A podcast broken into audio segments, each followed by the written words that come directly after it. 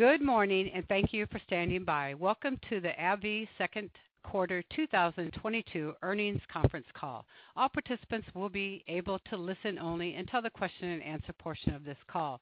You may ask a question by pressing star one on your phone. I'd now like to introduce Ms. Liz Shea, Vice President, Head of Investor Relations. Good morning, and thanks for joining us.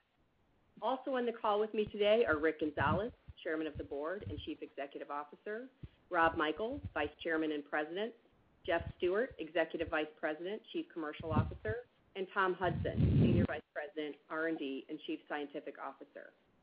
Joining us for the Q&A portion of the call are Laura Schumacher, Vice Chairman, External Affairs, Chief Legal Officer, and Corporate Secretary, Carrie Strom, Senior Vice President and President of Global Allergan Aesthetics, Scott Reents, Senior Vice President and Chief Financial Officer, Neil Gallagher, Vice President, Development and Chief Medical Officer, and Roopal Thakkar, Vice President, Global Regulatory Affairs. Before we get started, I'll note that some statements we make today may be considered forward-looking statements for purposes of the Private Securities Litigation Reform Act of 1995. AbbVie cautions that these forward-looking statements are subject to risks and uncertainties that may cause actual results to differ materially from those indicated in the forward-looking statements. Additional information about these risks and uncertainties is included in our SEC filings. AbbVie undertakes no obligation to update these forward-looking statements except as required by law. On today's conference call, non-GAAP financial measures will be used to help investors understand AbbVie's business performance. These non-GAAP financial measures are reconciled with comparable GAAP financial measures in our earnings release and regulatory filings from today, which can be found on our website. Following our prepared remarks, we'll take your questions. So with that, I'll now turn the call over to Rick. Thank you, Liz. Good morning, everyone, and thank you for joining us today. I'll briefly comment on our overall performance, then Jeff, Tom, and Rob will review our second quarter business highlights, pipeline progress, and financial results in more detail. AbbVie delivered another strong quarter with adjusted earnings per share of $3.37, exceeding our expectations. Total net revenues of approximately $14.6 billion was up 6.1% on an operational basis, in line with our expectations. This performance reflects robust double-digit operational sales growth from immunology, where SKYRIZI is exceeding our expectations with impressive market share gains in both psoriasis and PsA. SKYRIZI's recent U.S. approval in Crohn's disease will add yet another source of long-term growth. As a result of the strong performance we've seen in the first half of the year, we are raising our full-year guidance for SKYRIZI. RINVOQ is also demonstrating strong growth. RA continues to perform in line with our expectations following the label update, and we're making very good progress with all of the newly launched indications, including PsA, AS, atopic dermatitis, and ulcerative colitis, which collectively represent a significant long-term growth opportunity. Neuroscience is another area with outstanding performance. VRAYLAR, BOTOX Therapeutic, UBRELVY, and QULIPTA each demonstrated double-digit sequential sales growth. Pending regulatory approvals for VRAYLAR in major depressive disorder, QULIPTA in chronic migraine, and ABBV-951 for the treatment of advanced Parkinson's disease represent additional near-term growth opportunities for our neuroscience portfolio. Turning now to aesthetics. BOTOX Cosmetic once again performed very well, with sales up more than 20% on an operational basis. Demand for toxins remains strong, with high teens growth in the U.S. despite inflation dynamics. As expected, JUVÉDERM's performance was negatively impacted by COVID-related lockdowns in China, as well as the suspension of our operations in Russia. Additionally, in the U.S., we had a difficult prior year comparison with a promotional event that we ran last year. We also saw a modest impact in the quarter due to economic pressures. We continue to expect positive full-year growth for JUVÉDERM, driven by the lessening COVID impact in China and two new filler launches in the U.S., which will benefit growth in the second half of the year. In hematological oncology, IMBRUVICA continues to be unfavorably impacted by a delayed market recovery for new patients starting therapy in CLL and increasing competition. These ongoing dynamics will have an impact on IMBRUVICA's projected 2022 revenues. As a result, we will be adjusting our full-year guidance to reflect these impacts. VENCLEXTA continues to demonstrate robust share performance in both CLL and AML, with sales up double digits on an operational basis. VENCLEXTA also has registrational studies ongoing in addition, additional attractive indications such as multiple myeloma in the t(11;14) patient population with phase III data forthcoming, as well as high-risk MDS. Additionally, we have an exciting and diverse pipeline of promising new therapies to address critical unmet needs in both blood cancers and solid tumors, which are expected to support the next wave of AbbVie's growth in oncology. In summary, the diversity of our portfolio once again allowed us to deliver another strong performance despite the challenges we see in the CLL market and increasing IMBRUVICA competition. SKYRIZI and RINVOQ are performing exceptionally well and are on pace to deliver approximately $7.5 billion in combined sales this year. Neuroscience demonstrated balanced double-digit growth driven by migraine and VRAYLAR, and continued robust BOTOX Cosmetic growth offset some of the U.S. inflationary impact to our filler and body contouring portfolios. As a result, we are confirming our full-year 2022 adjusted earnings per share guidance of $13.78-$13.98, representing growth of more than 17% at the midpoint. With that, I'll turn the call over to Jeff for additional comments on our commercial highlights. Jeff? Thank you, Rick. I'm very pleased with the momentum across our therapeutic portfolio, including the continued progress we're making with new product and recent indication launches. I'll start with our immunology portfolio, which delivered total revenues of $7.2 billion, reflecting growth of 19.2% on an operational basis. Global HUMIRA sales were approximately $5.4 billion, up 6.8% on an operational basis, with 9.6% growth in the U.S., partially offset by international performance, where revenues were down 7.3% operationally due to biosimilar competition. SKYRIZI is performing extremely well well ahead of our expectations. Global revenues were more than $1.2 billion, up 33% on a sequential basis. We continue to advance our leadership position in psoriasis, where SKYRIZI's total prescription share of the U.S. biological market has increased to approximately 26%, driven by an in-play share of new and switching patients that is now approaching 50%. We have also achieved in-play market share leadership in 23 key international markets, including Japan, Germany, France, Canada, and Australia. Psoriatic arthritis is also adding significantly to SKYRIZI's momentum, where we are now approved in 54 countries. In the U.S. dermatology segment, where approximately 30% of patients exhibit both skin and joint involvement, SKYRIZI is already achieving an in-play patient share of nearly 20%. We have also launched SKYRIZI for PsA in rheumatology, where we're seeing strong utilization, which is driving accelerated share growth. Our recent launch of SKYRIZI for Crohn's disease in the U.S. represents the first new biologic approval in six years for an area where there continues to be considerable unmet need. We believe SKYRIZI represents a highly effective and differentiated treatment option for Crohn's patients, including the potential to provide meaningful levels of endoscopic improvement with novel and infrequent dosing. Managed care access is expected to ramp strongly for this indication in the coming months. Turning now to RINVOQ, where we're seeing good momentum across each of the approved indications. Global sales of $592 million were up more than 27% on a sequential basis. Prescriptions in RA remain strong, with a total market share of 5.8% in the U.S. and approximately 6% across key international markets. RINVOQ is now achieving an in-play RA share of approximately 13% in the U.S.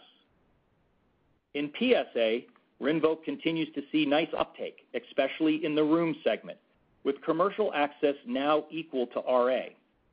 We also recently received FDA approval for ankylosing spondylitis and European approval for non-radiographic axial SpA, further expanding RINVOQ's potential across rheumatology. In atopic dermatitis, new patient starts are tracking in line with our expectations, with RINVOQ's in-play patient share in the mid-teens. Strong commercial access in AD, which is also now equal to RA and PsA, is expected to considerably increase paid prescription volume in this highly under-penetrated market over the remainder of the year. Lastly, our recent launch of RINVOQ for ulcerative colitis in the U.S. is progressing well, and we recently just received European approval for the same indication. Commercial access in the U.S. is ramping strongly, and we are seeing encouraging new patient starts. Physician feedback regarding RINVOQ's approved profile in UC has been favorable, especially given the very high rates of remission and endoscopic improvement demonstrated across our UC development program. The addressable patient population for RINVOQ in UC is substantial, with nearly 50% of patients currently on or having used TNF therapy. Turning now to hematologic oncology, where total revenues were $1.65 billion, down 7.9% on an operational basis. IMBRUVICA global revenues were approximately $1.1 billion, down 17.1%, and below our expectations.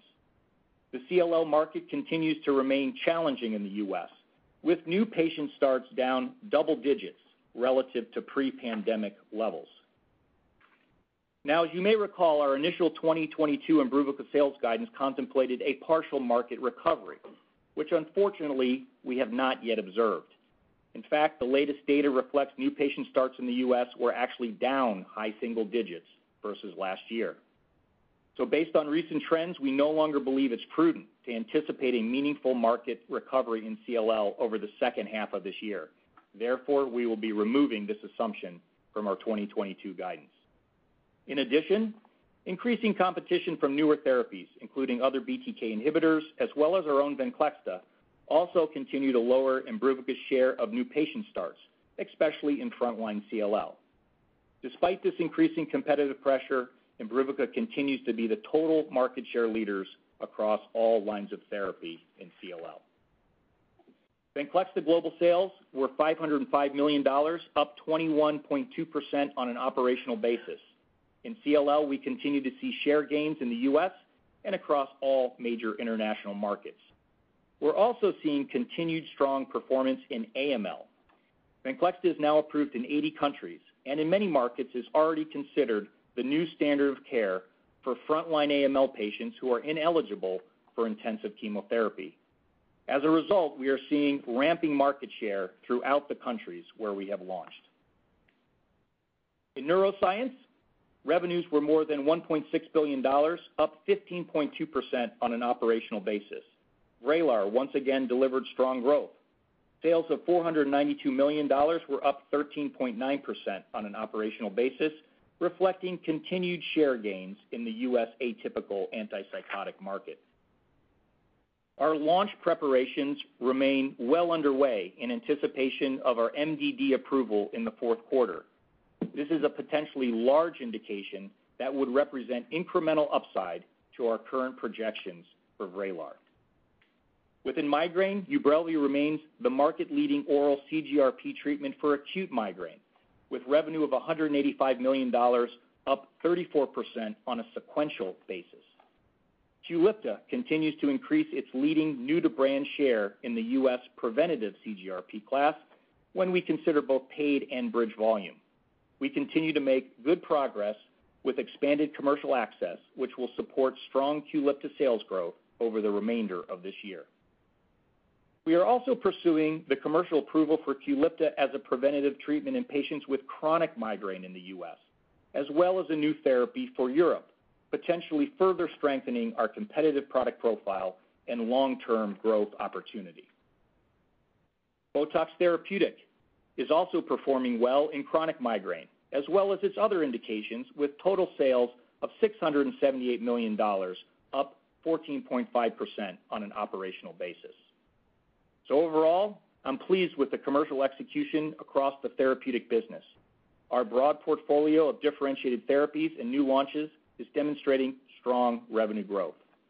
And with that, I'll turn the call over to Tom for additional comments on our R&D programs. Tom? Thank you, Jeff. I'll start with immunology, where we had several notable pipeline updates in our inflammatory bowel disease programs for both SKYRIZI and RINVOQ. We recently received FDA approval for SKYRIZI in Crohn's disease, and we're very pleased with the label, which reflects the strong benefit-risk profile that SKYRIZI demonstrated as an induction and maintenance treatment for this condition. Based on its profile, we believe SKYRIZI will be a highly effective and differentiated treatment option for patients with Crohn's disease. Our regulatory application for SKYRIZI in Crohn's disease remains under review in Europe, with an approval decision expected near the end of this year. Also, in the area of inflammatory bowel disease, we recently received European approval for RINVOQ in ulcerative colitis, and we're excited to bring this new, highly efficacious oral option to patients suffering from this often debilitating disease. In the quarter, we also completed a registrational program for RINVOQ in Crohn's disease, reporting positive top-line results from our phase III maintenance study. We recently submitted our regulatory applications for RINVOQ in this indication and expect approval decisions next year. Once approved for Crohn's disease, RINVOQ will have completed development programs for all the major rheum and gastro indications covered by HUMIRA, plus atopic dermatitis. The strength of the data generated in our clinical programs should position RINVOQ as a highly differentiated treatment across this broad indication set and enable RINVOQ to deliver significant value to AbbVie over the long term. And just this morning, we announced that we received European approval for RINVOQ in non-radiographic axial SpA, which rounds out RINVOQ's label in rheumatology. Moving now to our oncology portfolio, where we continue to make excellent progress across all stages of our pipeline. At the recent EHA meeting, we presented results from the large B-cell lymphoma expansion cohort in the phase II study evaluating epcoritamab in patients who have received at least two prior lines of therapy. In this study, epcoritamab was well-tolerated and drove very deep and durable responses in challenging-to-treat, highly refractory patients with large B-cell lymphoma. We recently discussed these results with regulatory agencies, and based on the strength of the data, we intend to submit regulatory applications later this year for accelerated approval of epcoritamab in patients with relapsed refractory large B-cell lymphoma. We expect approval decisions in 2023. We continue to make good progress with the indication expansion programs for VENCLEXTA and remain on track to see results from the phase III CANOVA trial in relapsed refractory multiple myeloma patients with a t(11;14) mutation in the second half of this year. As a reminder, we've seen very promising results in this population in prior clinical studies, with VENCLEXTA showing high overall response rates and meaningful trends towards prolonged progression-free survival. The level of efficacy we've seen suggests that t(11;14) patients may be particularly responsive to VENCLEXTA, and this agent has the potential to become an important biomarker-driven treatment option in the multiple myeloma market. In neuroscience, following successful completion of our phase III chronic migraine prevention study, we submitted our regulatory application to the FDA for QULIPTA in chronic migraine. Chronic migraine is defined as 15 or more headache days per month, with at least eight of those days associated with migraines. This is a debilitating disease that affects nearly 10% of people suffering from migraines, significantly impacting their quality of life. If approved, this would be another differentiating feature for QULIPTA, as it would be the only oral CGRP approved for prevention in patients with chronic migraine. We also submitted data from our phase III prevention studies in both chronic and episodic migraine to support regulatory applications in markets outside the U.S. We expect approval decisions in the U.S. and in Europe in 2023. In the quarter, we submitted our regulatory application in the U.S. for ABBV-951, our novel subcutaneous levodopa/carbidopa delivery system for treatment of advanced Parkinson's disease. This innovative delivery system has the potential to become a transformative treatment option for patients with advanced Parkinson's disease by providing Duopa-like efficacy with less invasive non-surgical administration. We also expect to submit our regulatory application in Europe later this year, with approval decisions anticipated in both the U.S. and Europe in 2023. Now I'd like to provide a few updates on some earlier-stage programs where we have new data and are advancing programs in development. In immunology, we recently obtained encouraging data in a phase II study evaluating RINVOQ in systemic lupus, an autoimmune multisystem disease. In our study, RINVOQ demonstrated greater response rates as well as a reduction in flares compared with placebo. We'll see longer-term data in the coming months, which will allow us to make a decision on moving RINVOQ into phase III for lupus. In oncology, where we have a pipeline of promising early-stage programs aimed at solid tumors, we are beginning to see very exciting data from several programs. Our anti-GARP antibody, ABBV-151, is designed to block the immunosuppressive activity of regulatory T cells, which leads to increased T cell effector functions in the tumor microenvironment. This reactivates the immune system against tumors, enhancing the antitumor immune response triggered by a PD-1 inhibitor. In our phase I program, we're combining 151 with a PD-1 checkpoint inhibitor in cancer patients who are refractory to or relapsed after a PD-1, as well as evaluating this combination in PD-1 non-responsive tumors. Based on the preliminary efficacy we've seen in the dose expansion cohorts for multiple solid tumors, including a deepening of responses over time and prolonged durability, we recently declared proof of concept for 151. We plan to advance to phase II in several solid tumors, starting with urothelial cancer. We're also expecting additional data readouts later this year in other solid tumor indications, including colorectal cancer, which may enable further expansion studies in this hard-to-treat cancer type. We will also begin new studies to explore a broader set of solid tumors where GARP is implicated as a critical immunosuppressive pathway based on tissue uh, tumor tissue analyses. We're also making excellent progress with our next-generation c-Met ADC, ABBV-400, where the emerging clinical data is very promising in several solid tumors. This asset is similar to Teliso-V, a c-Met ADC that uses a microtubule inhibitor payload. Teliso-V received breakthrough therapy designation for the treatment of patients with a subtype of lung cancer with high levels of c-Met overexpression. The toxin warhead for 400 uses a more potent topoisomerase inhibitor payload, which is similar to irinotecan, a chemotherapy that is used in the treatment of colorectal cancer. By targeting c-Met positive tumors with ADCs bearing different warheads, we believe we can broaden the range of solid tumors where c-Met therapies can be used. In our phase I program, we are seeing good responses in patients with advanced colorectal cancer and remain encouraged by these early efficacy signals. So in summary, we've seen tremendous progress across all stages of our pipeline in the first half of the year, and we remain on track for further advancements in the remainder of 2022.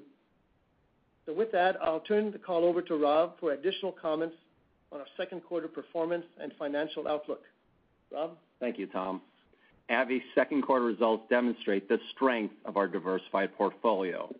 Momentum from new products and recently launched indications allows us to maintain our earnings outlook despite market dynamics for IMBRUVICA, higher inflation, and the stronger U.S. dollar. We reported adjusted earnings per share of $3.37, reflecting growth of 11.2% compared to prior year and $0.11 above our guidance midpoint. These results include a $0.14 unfavorable impact from acquired IPR&D expense. Total net revenues were $14.6 billion, up 6.1% on an operational basis, excluding a 1.6% unfavorable impact from foreign exchange. The adjusted operating margin ratio was 51% of sales, an improvement of 220 basis points versus the prior year. This includes adjusted gross margin of 84.7% of sales, adjusted R&D investment of 11% of sales, acquired IPR&D expense of 1.8% of sales, and adjusted SG&A expense of 20.8% of sales. Net interest expense was $532 million, and the adjusted tax rate was 13.4%. Turning to our financial outlook, we are confirming our full-year adjusted earnings per share guidance between $13.78 and $13.98. This earnings per share guidance does not include an estimate for acquired IPR&D expense that may be incurred beyond the second quarter. We now expect net revenues of approximately $58.9 billion, reflecting growth of 6.5% on an operational basis. At current rates, we expect foreign exchange to have a 1.7% unfavorable impact on full-year sales growth. Included in this guidance are the following updated assumptions. We now expect SKYRIZI global sales of approximately $4.8 billion, an increase of $400 million due to strong market share performance. For IMBRUVICA, we now expect global revenue of approximately $4.7 billion, given the lack of recovery in the CLL market and increasing competition. Moving to the P&L, we now expect adjusted gross margin of 84.7% of sales and continue to forecast an adjusted operating margin ratio of 51.8% of sales. Turning to the third quarter, we anticipate net revenues of approximately $14.8 billion. At current rates, we expect foreign exchange to have a 2.1% unfavorable impact on sales growth. We expect adjusted earnings per share between $3.55 and $3.59. This guidance does not include acquired IPR&D expense that may be incurred in the quarter. In closing, we delivered strong performance again this quarter, including meaningful contributions from new products and recently launched indications. Given the momentum of our business as well as our pipeline advancements, we are well-positioned for the long term. With that, I'll turn the call back over to Liz. Thanks, Rob. We will now open the call for questions. In the interest of hearing from as many analysts as possible over the remainder of the call, we ask that you please limit your questions to one or two. Operator, we'll take the first question. Thank you. Our first question is Andrew Baum, Citi. Your line's open. Yeah. Um, thank you. Uh, first question is on um, the guidance range you've given for anticipated trajectory of HUMIRA in the U.S. Presumably, you're finishing contracting both with Medicare and commercial. Uh, could you provide any guidance further on 2023 and even 2024, given I'm sure there are some two-year contracts?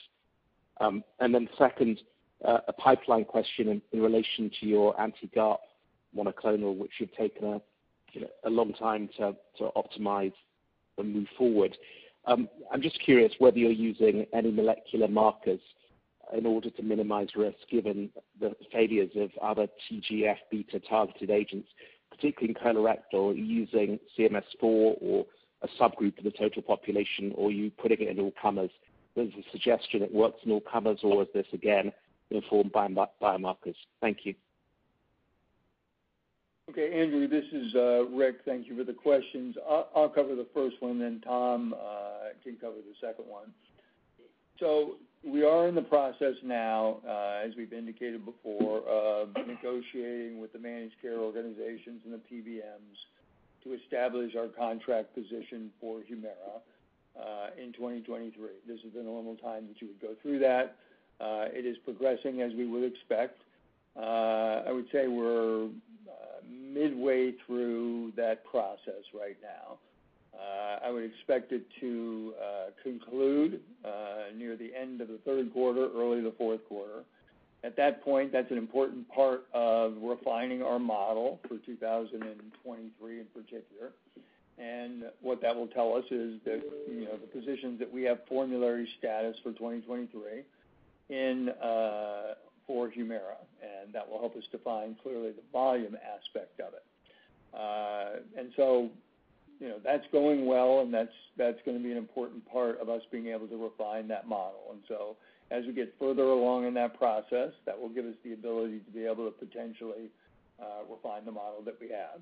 Now, the one thing that's important to remember in all of this is price is the other key aspect here. And there, we won't know real pricing until the actual event starts to occur. So we will make assumptions around what that price looks like, and uh, I think those will be informed assumptions, but they are just that, they are assumptions. And so that, that's the one piece that will still be somewhat of an unknown until we see the uh, landscape start to play out in 2023 and uh, particularly in midway through 2023 when more biosimilars enter the market. So as we get more information and we can provide more clarity, we'll certainly try to do that. Um, but I think that's where we are right now. Tom? Thank you. Andrew, I'll try to break down the question in different parts, uh, because you're right. There are many uh, TGF-beta assets. This one's unique, GARP. Uh, most of the TGF-beta assets work either antibodies against receptors to the active form of TGF-beta or TGF-beta itself, that's in circulation or in cells. But GARP blocks the inactive form of TGF-beta before it's released from TGF-beta, we believe that actually uh, is a differentiating mechanism, also allows that specificity to what's happening in TGF-beta uh, in the tumor as opposed to other systems in the body. Uh, at the beginning of this, we thought we had already had people that published that there are very good TGF-beta signatures that exist. I can tell you that GARP signature follows tracks with TGF-beta signatures, and that's often seen in all solid tumors or susceptible tumors that express these pathways. It's a very common immunosuppressive mechanism. That's why people and us are interested in it. Um, we learned initially uh, from data we kind of suspected that people who actually had nice hot tumors but were not responding to uh, PD-1s uh, often had, at least from published work, actually had a higher TGF-beta signature. So we thought that was a resistance mechanism why these patients with hot tumors were not responding.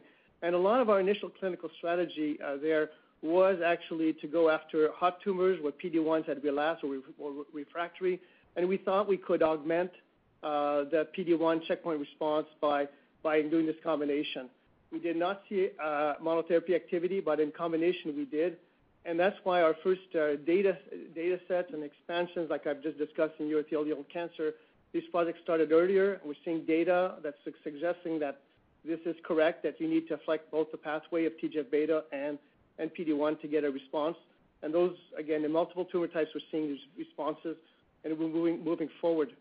At the same time, to bring it to colon, uh, we could also see these same signatures of TGF-beta and GARP Uh, in cold tumors, but we weren't sure that since they're not IO responsive, whether we'd get a response, uh, we would get a clinical response. But we did start some investigations, and yes, we did see some responses in cold tumors.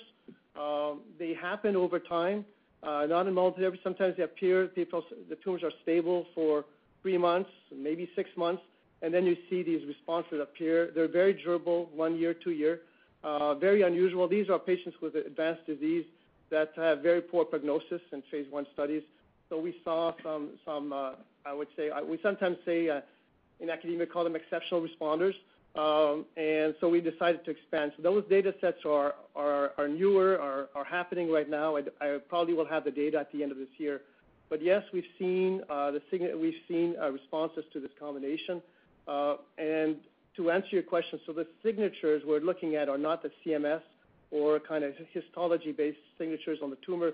It's more signatures of the inflammatory response that we can measure in the tumor, and it has to do with both um, uh, inflammatory uh, T cells, which are there for the killing, but also the inhibitory TGF-beta uh, signatures. And and of course, we're going to continue to investigate this. I don't have all the answers for you today, but it certainly has been exciting to see how this program has evolved. Thanks, Andrew. Thank you. We'll take the next question, please. Thank you. Our next question is Terence Flynn with Morgan Stanley. Hi. Thanks for taking the questions. Um, maybe two for me. Uh, just wanted to make sure that you are maintaining your 2022 aesthetics guidance uh, of $5.9 billion. Um, Rob, I didn't hear you call it out, so I'm assuming that was a reiteration, um, just given what you're seeing with JUVÉDERM in the U.S. And then the second question I had relates more of a, I guess, strategic one, Rick.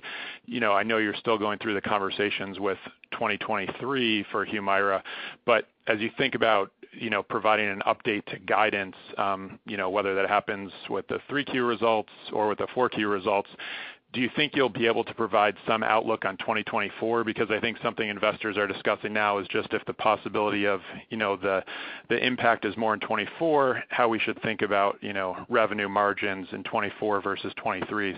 Just wondering strategically how you're thinking about that at this point. Not asking for guidance, more just thought process. Thank you. Okay. Terence, I'll take both of those questions, and then Rob can certainly jump in here if he has something he wants to add. Uh, we are maintaining the aesthetics guidance uh, uh, as we've indicated. Certainly, we have seen you know, good, strong performance on the toxin side of the business, and we would expect it to continue. As we look at the filler side of the business, as you've noted, it was lighter this quarter than we've seen historically. I'd say that was driven by a couple of issues. It was certainly driven by the China-Russia issue outside the U.S. In the U.S., we did have a very successful promotional uh, program that we ran last year, so it was a tough comparison versus last year. But I'd also say we have seen some glimpses of uh, what could be inflationary pressure uh, on that business, um, or it could be pent-up demand for vacations. Carrie can certainly go through it in more detail if there's a follow-up question. Um but I think as we look at the business overall, we're comfortable maintaining the guidance now. We believe that BOTOX will continue to perform very well, and obviously, we're doing more things to be able to drive the toxin side of the business. It's at a price point where it should be less sensitive to inflationary pressures. You know, the price point for toxins is about $500, I think. Right, Carrie? Uh, where fillers are almost twice that or maybe even a little more than twice that. So clearly, from a disposable income standpoint, fillers are more challenging for people than toxins are.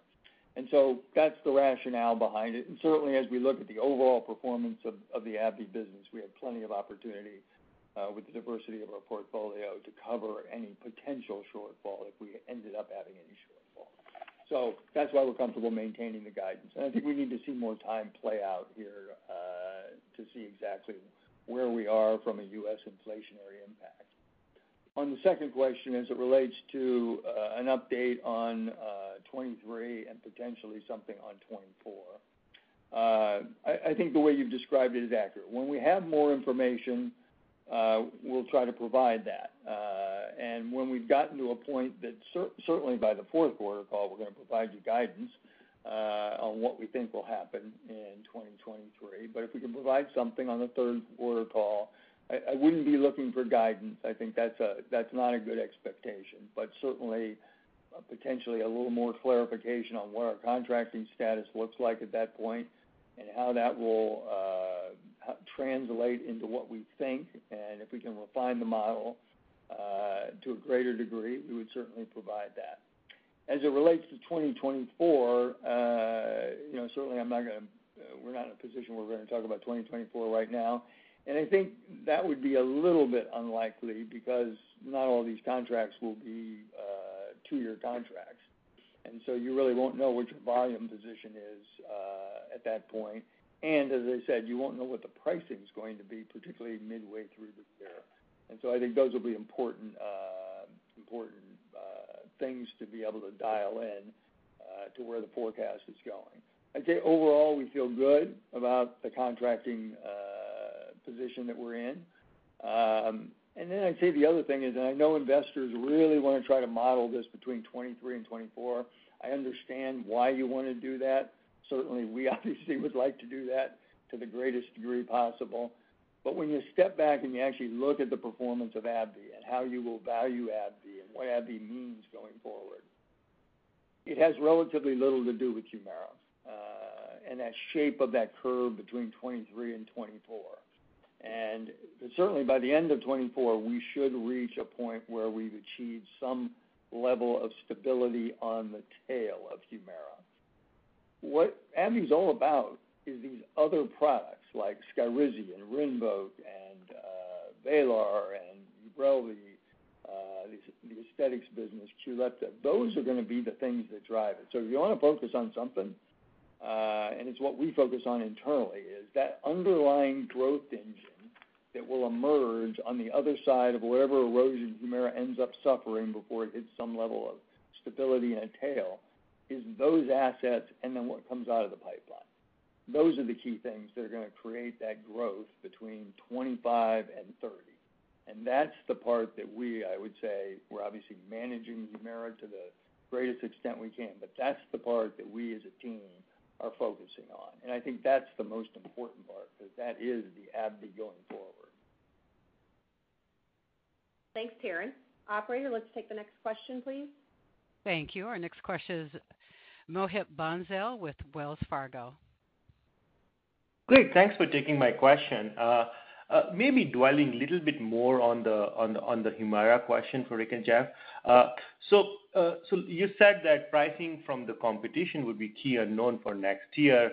So as you get into contracts this year for the next year, how rigid or flexible these contracts are from the pricing point of view when PBMs realize that the biosimilar is giving an X or Y pricing? Or would that be more of a 2024 issue rather than 2023? Thank you. Well, let me take a shot at that. Uh, certainly Jeff is uh, closer to it. So Jeff, if uh, you want to add anything in, feel free to jump in and add. Typically, when you contract for an asset like HUMIRA, you're contracting for a formulary position. And um, there aren't volume requirements uh, or other kinds of requirements. I think it's also uh, it would be prudent to assume that biosimilars will be on these contracts, uh, And whether it's one or more than one that will coexist with HUMIRA. So price plays an important role in that because they will coexist. And so, um, so I'd say, and, and as as that becomes fluid, you would have to make decisions around how you try to deal with that to maintain the kinds of volumes that you want to maintain. And we've said all along, the strategy that we'll have in the U.S. is similar to the strategy that we had internationally, and that is maintain as much volume as we can at the highest level of profit that we can maintain it at. And that, that is the logic that we will employ. But that doesn't mean we won't have to be somewhat responsive to prices in the marketplace on HUMIRA. All right, Jeff, anything you'd add? No, I think, that's, uh, uh, Rick, that's a uh, very reasonable way to look at it in terms of how these negotiations are going and how we see 2023 playing out.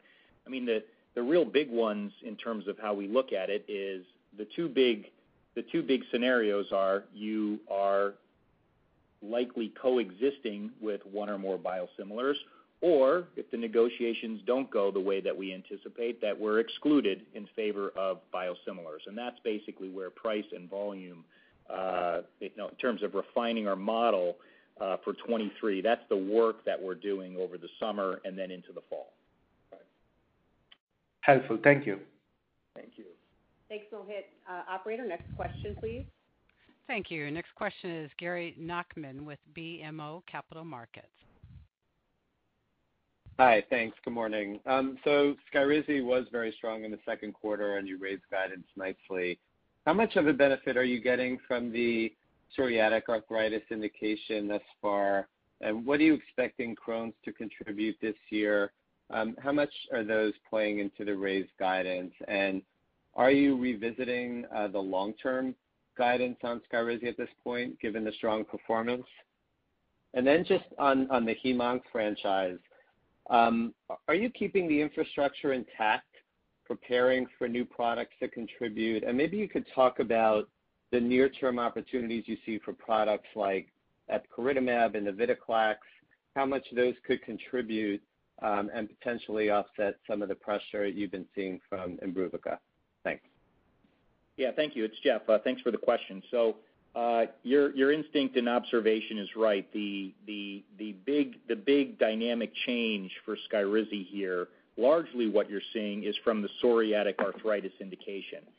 And obviously saw very very large sequential moves. And let me give you some sense of what we're looking at. So we're seeing that we're putting more and more Uh, basically uh, headroom into the overall share position first in psoriatic disease. So that's psoriasis plus PsA. So we're at 26% in terms of total TRx share and moving very very nicely up. So that's being driven by this PsA acceleration.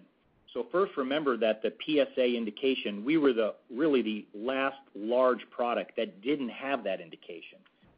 First, what happens is it starts to interact very positively in the dermatology segment.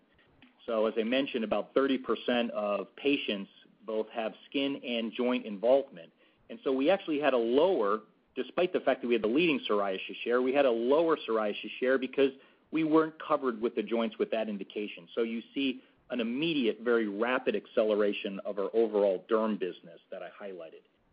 Secondly, strategically important to the uh, performance is that we're able to launch the PsA indication for SKYRIZI in rheumatology. So it starts to work together with the RINVOQ PsA indication, and the rheum segment is three times as large as the derm segment.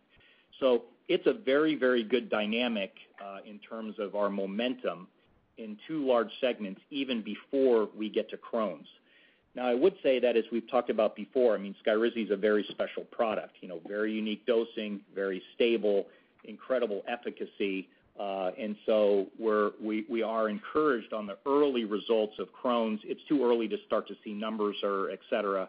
But all of that is playing into uh, you know, the raise that Rob talked about. And Gary, this is Rob. Just on the guidance. So if you recall uh, earlier in the year, we got asked the question, I said PsA for SKYRIZI was going to contribute about 200 million this year. It's probably closer to 400 million now with the guidance range, given the very nice uptake we've seen in PsA. But part of that guidance raise is also the strong share performance in psoriasis. So it includes both. Uh, in terms of Crohn's, that hasn't changed. We've said approximately 100 million this year as we ramp uh, access for Crohn's, but obviously the long-term potential for it is tremendous, and we're very excited about that.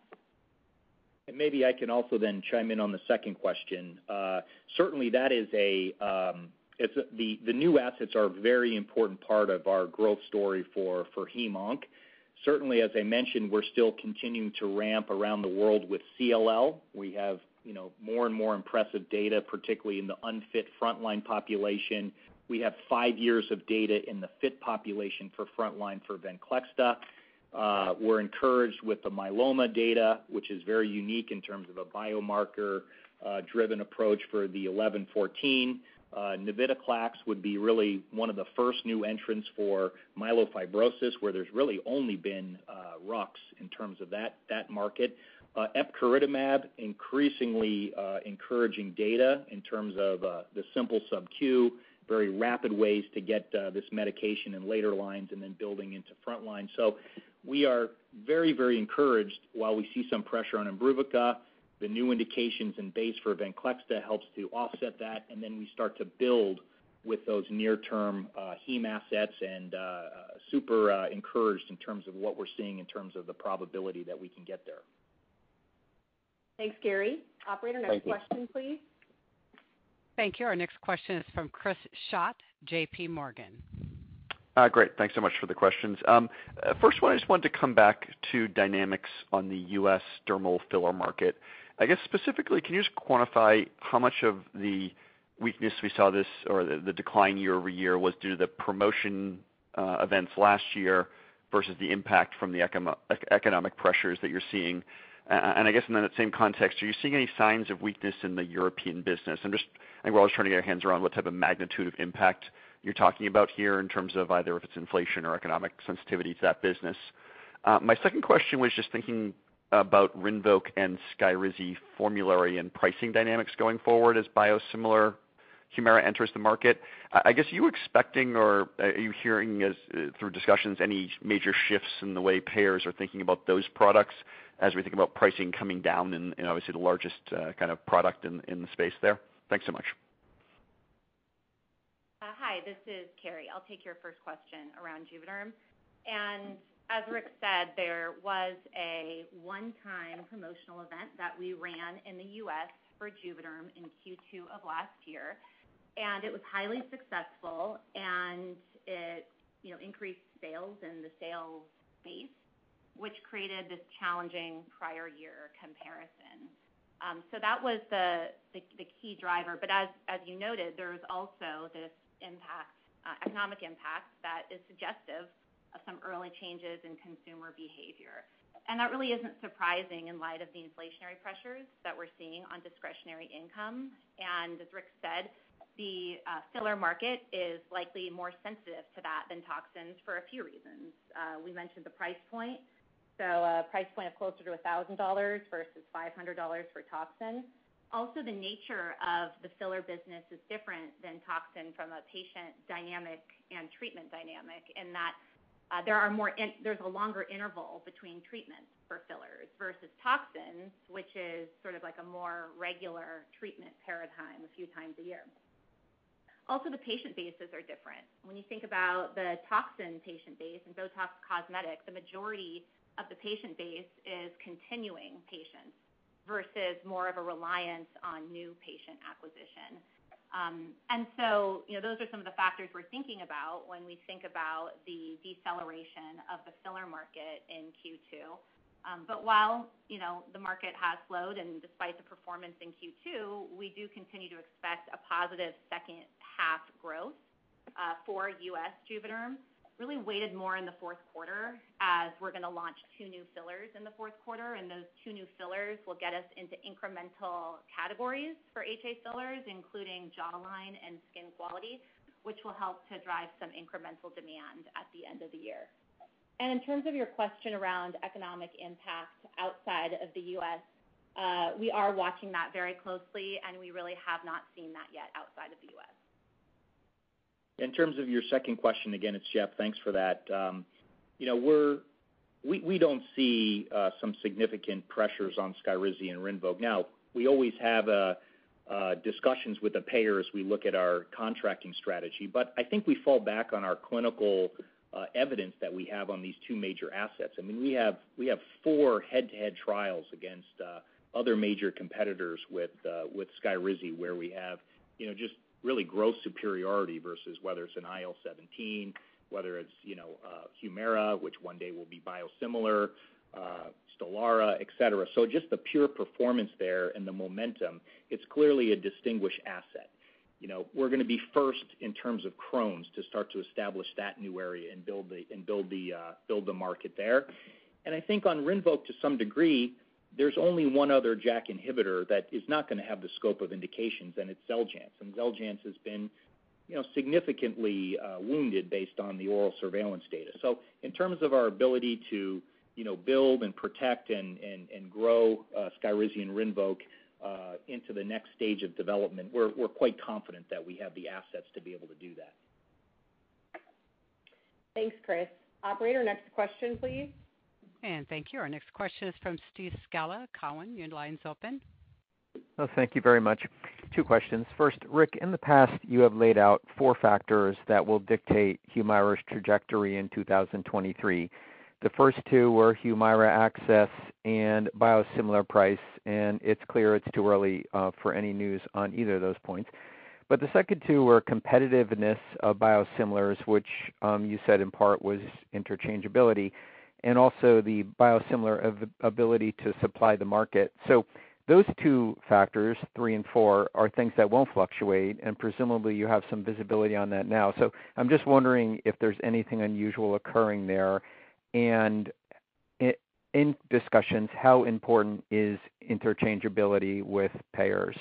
The second question is, and I apologize if I missed it, but are there any updates on the TNF steroid conjugate, Um, and is phase II RA data still expected this year? Thank you. All right. Uh, thanks, Steve. This is Rick. I'll cover the first one, um, and uh, Roopal can cover the second one. Um so you are correct. That is what I described a meeting or two ago as the four variables.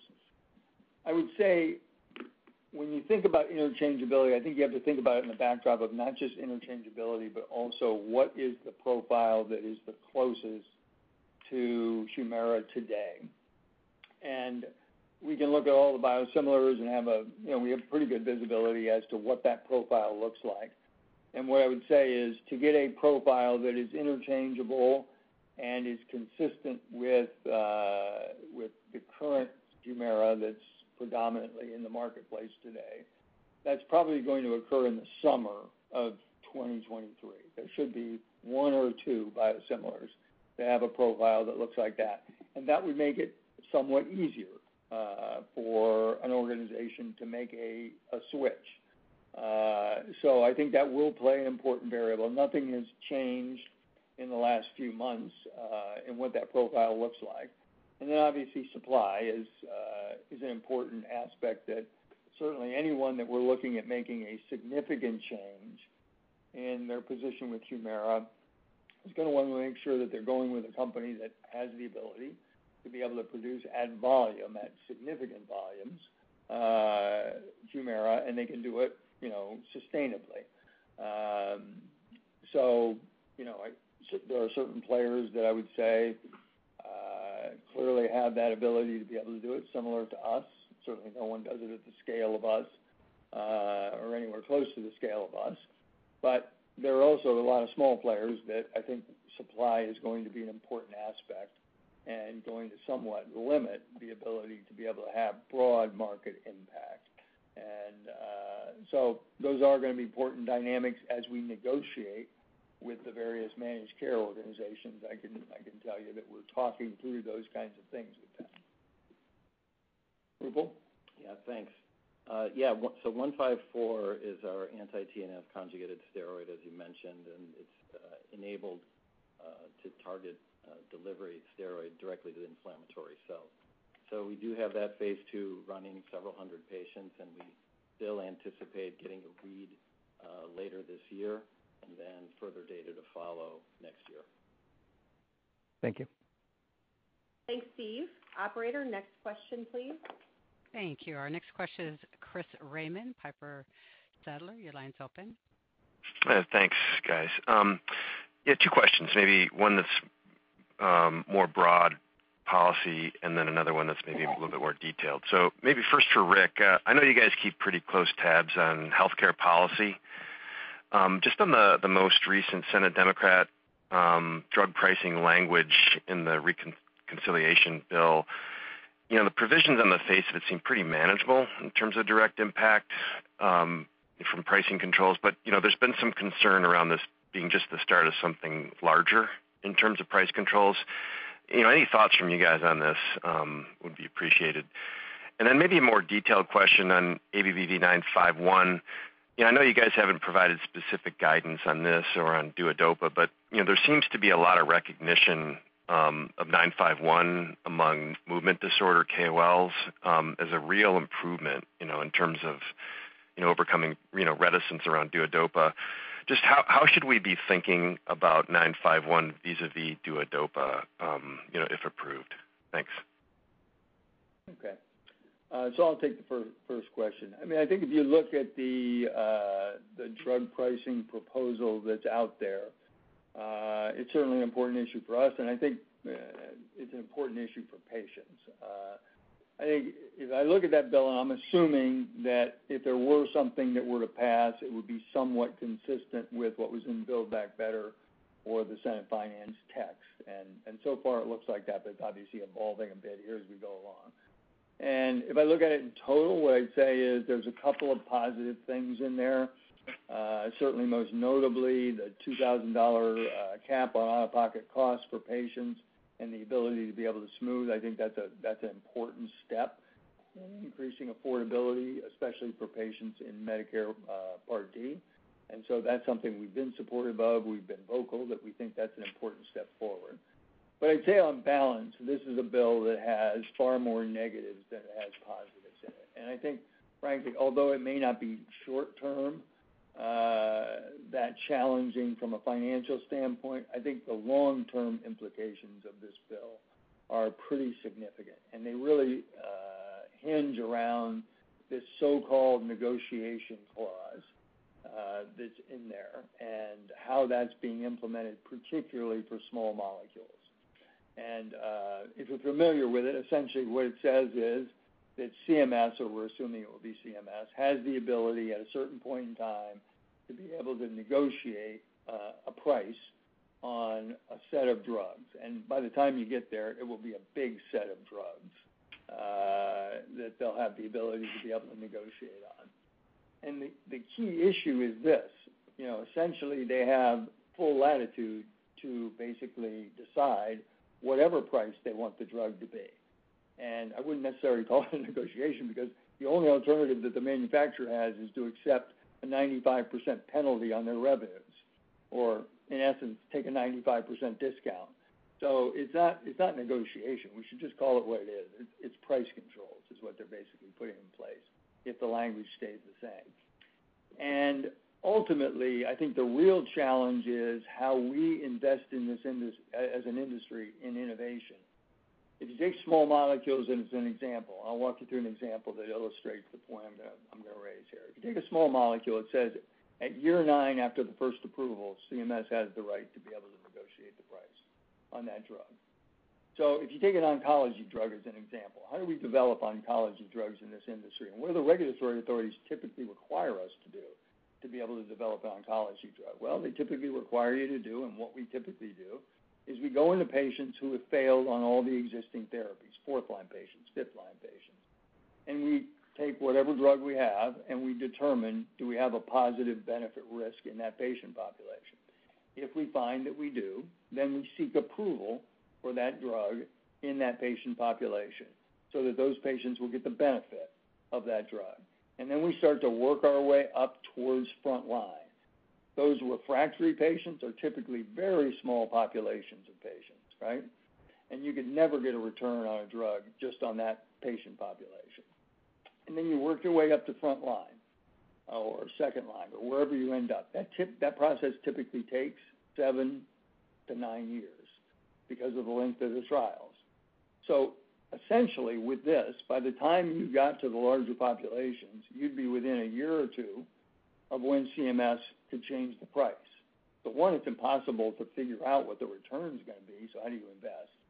Two, it really puts negative pressure on you not to continue to develop new indications.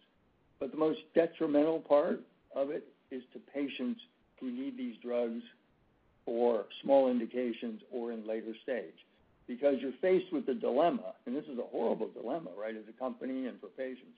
You're faced with the dilemma of, do I choose not to seek approval in those late-stage patients so I don't start the clock and wait until I'm closer to front line before I start the clock? That is not the right policy. And um, you know, I would say, you know, on balance, this bill will have a couple of things that are good for patients that I'm fully supportive of.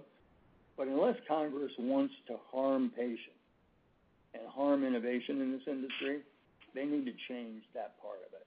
It doesn't make sense. It's short-sighted. Now, they can change it in a couple of different ways. They can determine, okay, what is a floor price or a maximum discount by year, and then you can calculate the return on investment that you're going to have on the drug.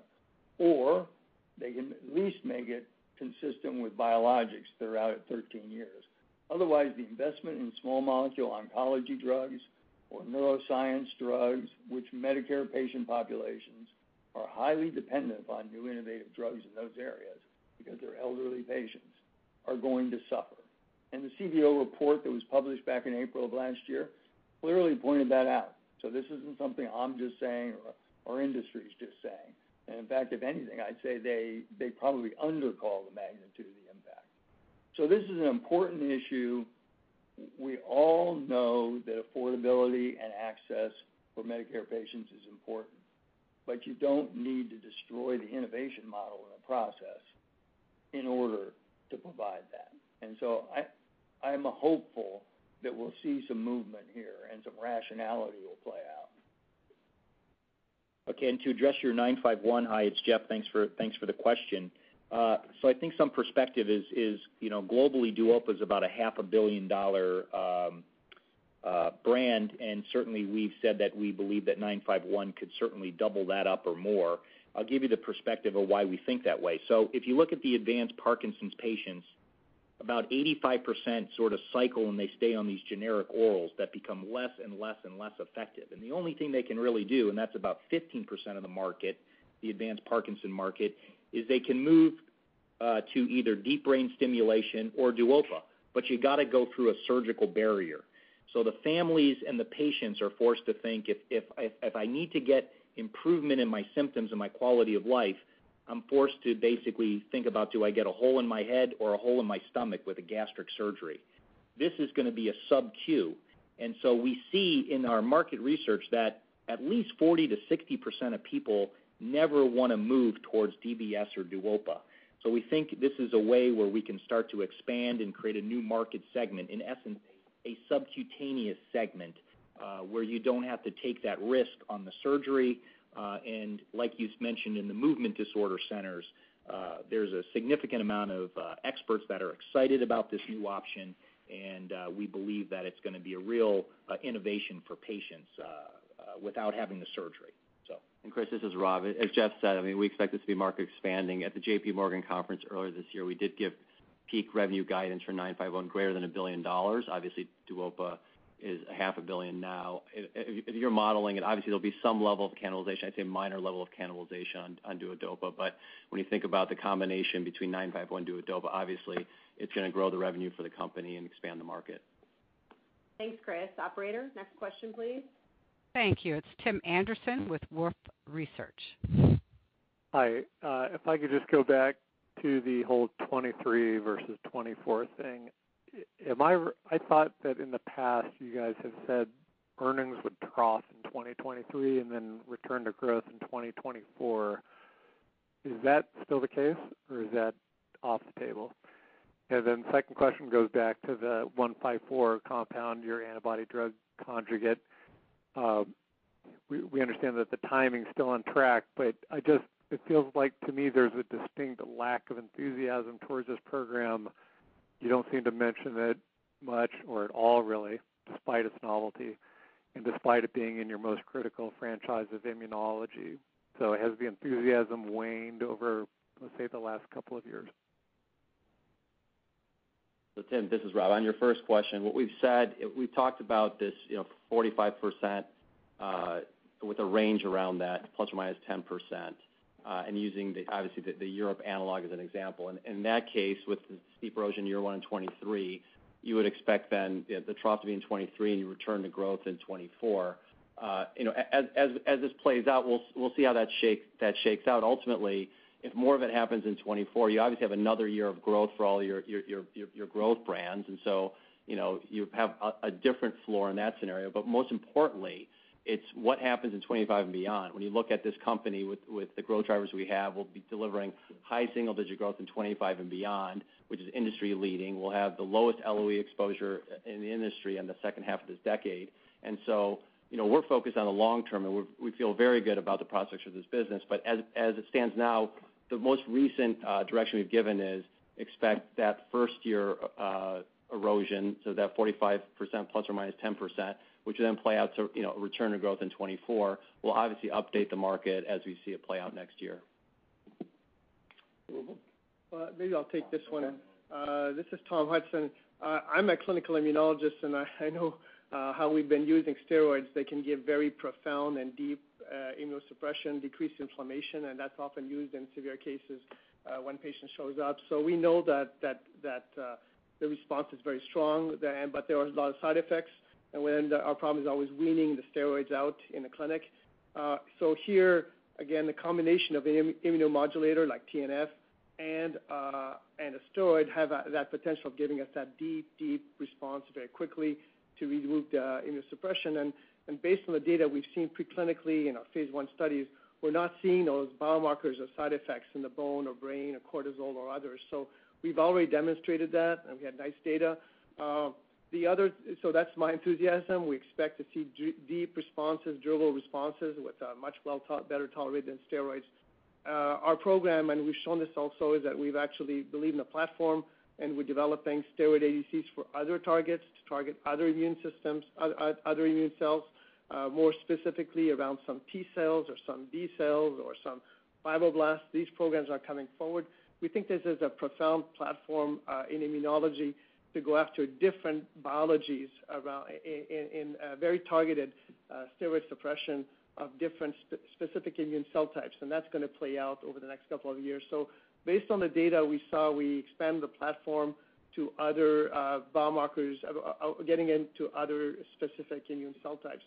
Of course, we're quiet because we need to see the data. All the study's been fully recruited, Uh, actually moved faster than we expected, and the data was randomized. We're just going to see the data in the fall uh, because it's a blinded study. But the enthusiasm is is there.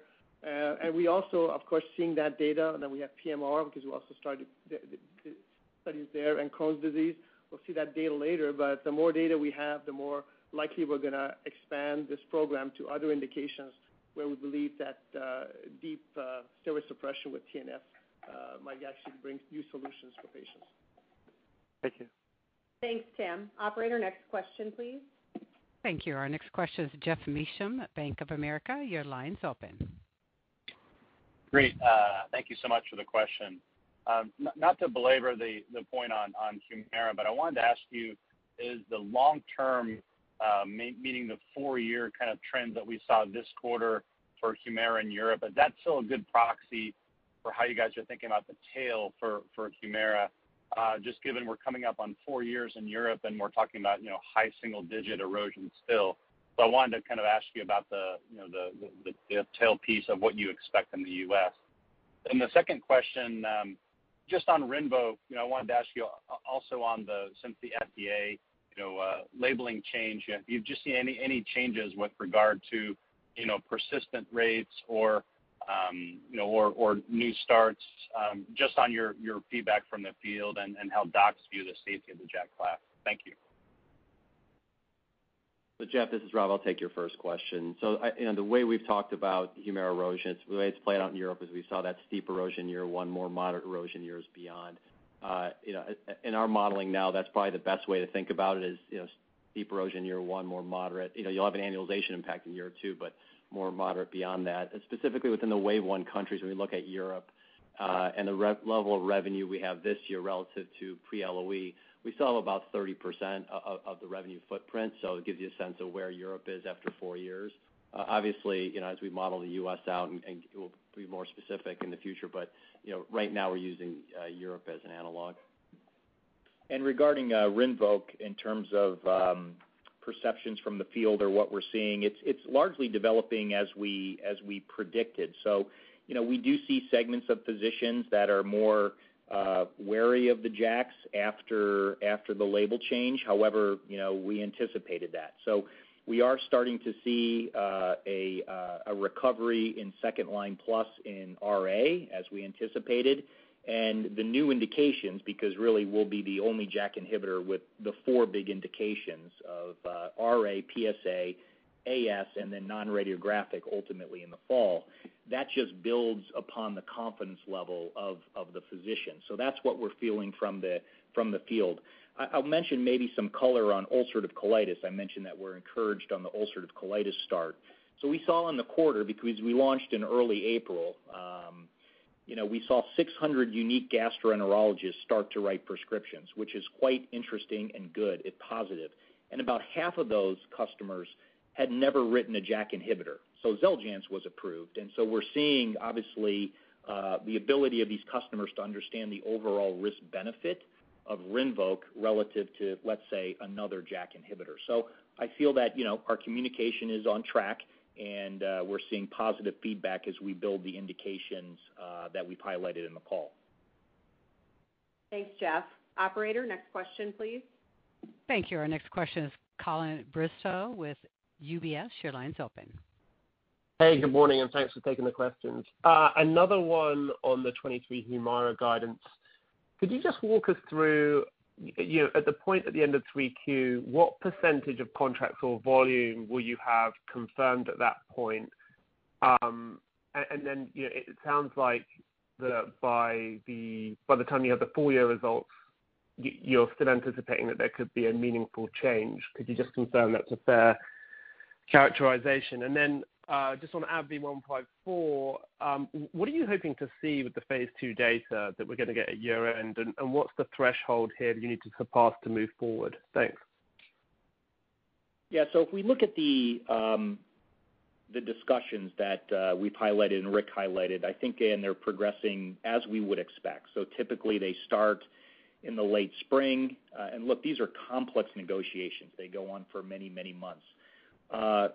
In many years, we would have completed at least the large PBM negotiations, which is the vast majority of the volume, by that October timeframe. In some cases, as you probably know, the payers would publish this information. Uh, but very often, not always. The immunology and inflammatory segment, those negotiations can go on longer, Uh, and they're very often uh, published as a TBD in what used to be called the exclusionary formulary. So we would, uh, as Rick mentioned, we would have visibility to sort of the status on the volume in that October timeframe. That's a reasonable assumption. Again, I don't know for sure, given the complexity of a biosimilar negotiation, which has never taken place before. Um, but that's a reasonable way to think about when we'd start to have the visibility to the volume component, as Rick highlighted. Yeah, and it's Roopal on the 154 question. You know, dovetailing on what Tom just walked through, uh, things that we want to see are consistent with uh, how we develop in immunology. You know, certainly raising standard of care. So the way this was designed was to have that anti-TNF and then that direct delivery uh, to avoid systemic side effects of the steroids. So you would see sort of that one-two punch as uh, Tom was describing and see that depth of response. So once we see that type of information along with uh, how it looks from a steroid standpoint, metabolic effects, bone effects, taken together, will give us a great sense of where it could fit. Um, you know, uh, before anti-TNFs, even after, we're studying patients that have failed anti-TNFs in this phase II study. So taken together, that will give us a really good sense of where to go. And then remember, we're also going to get data on polymyalgia rheumatica. Uh, it's not an uncommon disease, and these patients, are uh many of them are steroid dependent, 50% or so, uh, three years and going, and they can't uh, withdraw from steroids. Maybe a third can be five plus six years they're stuck on steroids. So we'll see that data where we're able to prevent them from flaring and to be able to reduce their uh, systemic steroid dose. So there's um, multiple facets to this and potentially uh, a number of opportunities, and then later on in Crohn's disease as well. Thanks, Colin. Operator, next question, please. Thank you. Our next question is from Chris uh, Shibutani with Goldman Sachs. Thank you. Good morning. Two questions, if I could. For SKYRIZI, if I could just return to this question of how you're thinking about the long-term guidance. I think about SKYRIZI, recalling that you said 7.5 billion, consisting of about $6 billion from the psoriatic complex. Um and yet you're almost already approaching something close to $5 billion. Can you tell us how you're thinking about how that could factor in any long-term thinking?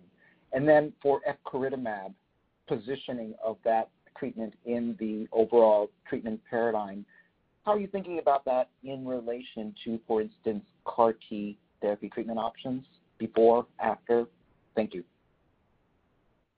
So, Chris, this is Rob. I'll take that question. So, Look, we're very encouraged by SKYRIZI's continued strong performance. We remain confident in our ability to achieve or exceed that 2025 guidance. Now, keep in mind, I mean, the Street also reflects that too. The Street is about 400 million higher than that $7.5 billion. That said, we don't intend on frequently updating that guidance. You know, obviously, we'll provide that guidance uh, update, you know, every few years or if there's an event or if there's a major disconnect. So obviously, if the Street was way off, um, you know, we wanna point that out. You know, overall, we're very encouraged about the uptake for SKYRIZI. It's clearly demonstrating its ability to drive long-term growth for AbbVie, uh, and we'll provide an update to long-term guidance at the appropriate time. Thanks. Uh, it's Neil. On the epcoritamab question, So I'm not gonna go through all of the data points again. We've described them several times in the public domain. What I would remind you of is that, know, um, we've observed extremely robust efficacy in a heavily pretreated population. Now, it's true to say that 40% of those patients have failed CAR Ts, but 60% of those patients didn't fail CAR Ts. Therefore, um, know, our expectation, our intention rather, uh, and as we've mentioned earlier on in Tom's prepared remarks, um, we are anticipating filing for accelerated approval uh, during the second half of this year. Uh and I think that what you can expect is that we believe that the total population, uh, the total relapsed refractory population, whether or not they fail CAR Ts, should have access to epcoritamab because of the strength of the data overall. In terms of future positioning, we've also discussed in the past uh, our intention of initiating multiple phase additional phase IIIs. The confirmatory study um, for the DLBCL uh, application, what would be the confirmatory study, the phase III study is ongoing. That's in the relapsed refractory setting. And our anticipation is that we will initiate multiple additional phase IIIs uh, both in DLBCL and uh, other indications over the coming 12 to 18 months. Maybe I could just build on that, Chris. It's Jeff. So we've started to, you know, talk to different types of physicians, whether they're, you know, in the CAR T centers or certainly the community centers. Uh, we're increasingly believing that, um, you know, this lymphoma is treated in the community centers. And so what we hear, at least at a high level from our research so far, is, wow, that efficacy is incredibly impressive even after CAR T. But where they go is this simple subQ of epcoritamab may be the fastest way to deliver T cells to my patients I'm dealing with. To build on Neil's point, um, you know, that data doesn't look like it's niching the drug. In fact, it looks like it's sort of contributing to the idea of like this is a democratized uh, type of medication for the lymphoma. So it's very encouraging uh, uh, from our initial work that we're doing with physicians. Thanks, Chris. Operator, we have time for one final question. And that question comes from David Risinger with SVB Securities. Yes, thanks very much, and thanks for all the details uh, on today's call. Rick, I was hoping that you could uh, help us uh, to understand the current M&A landscape. How would you characterize it broadly? And then, if you could also comment more specifically on AbbVie with respect to the transaction opportunity set for AbbVie. Thanks very much. I think if you look at the M&A environment, uh, you know, I think many players are uh, trying to add to their portfolios. Um, I think there's less of an appetite for larger transactions right now, uh, in general across the industry. Some of that's probably predicated on the fact that, you know, the FTC has been pretty tough in their language around larger kinds of transactions and your ability to be able to get those through. And um I think as it relates to us, I mean, we have continued to execute the strategy that we put in place after the Allergan transaction. Allergan obviously brought us a tremendous amount of diversity. That transaction has been highly successful and has really changed the look and the shape of AbbVie and has clearly enhanced our performance, and we've done quite well. Our focus is uh, continuing to look for opportunities to be able to fill out our portfolio in areas that we believe there are opportunities to bring in strategic assets. Uh, we're probably working more on earlier stage assets to add to our R&D pipeline. Uh, Epcoritamab is a good example of the kinds of things that we're out looking for and finding. to supplement Uh, the overall pipeline. I think that strategy has worked well, and it's a strategy that we'll continue to do going forward. Thank you. Thanks, David. That concludes today's conference call. If you'd like to listen to a replay of the call, please visit our website at investors.abbvie.com. Thanks again for joining us. And thank you. This does conclude the call. You may disconnect your line, and thank you for your participation.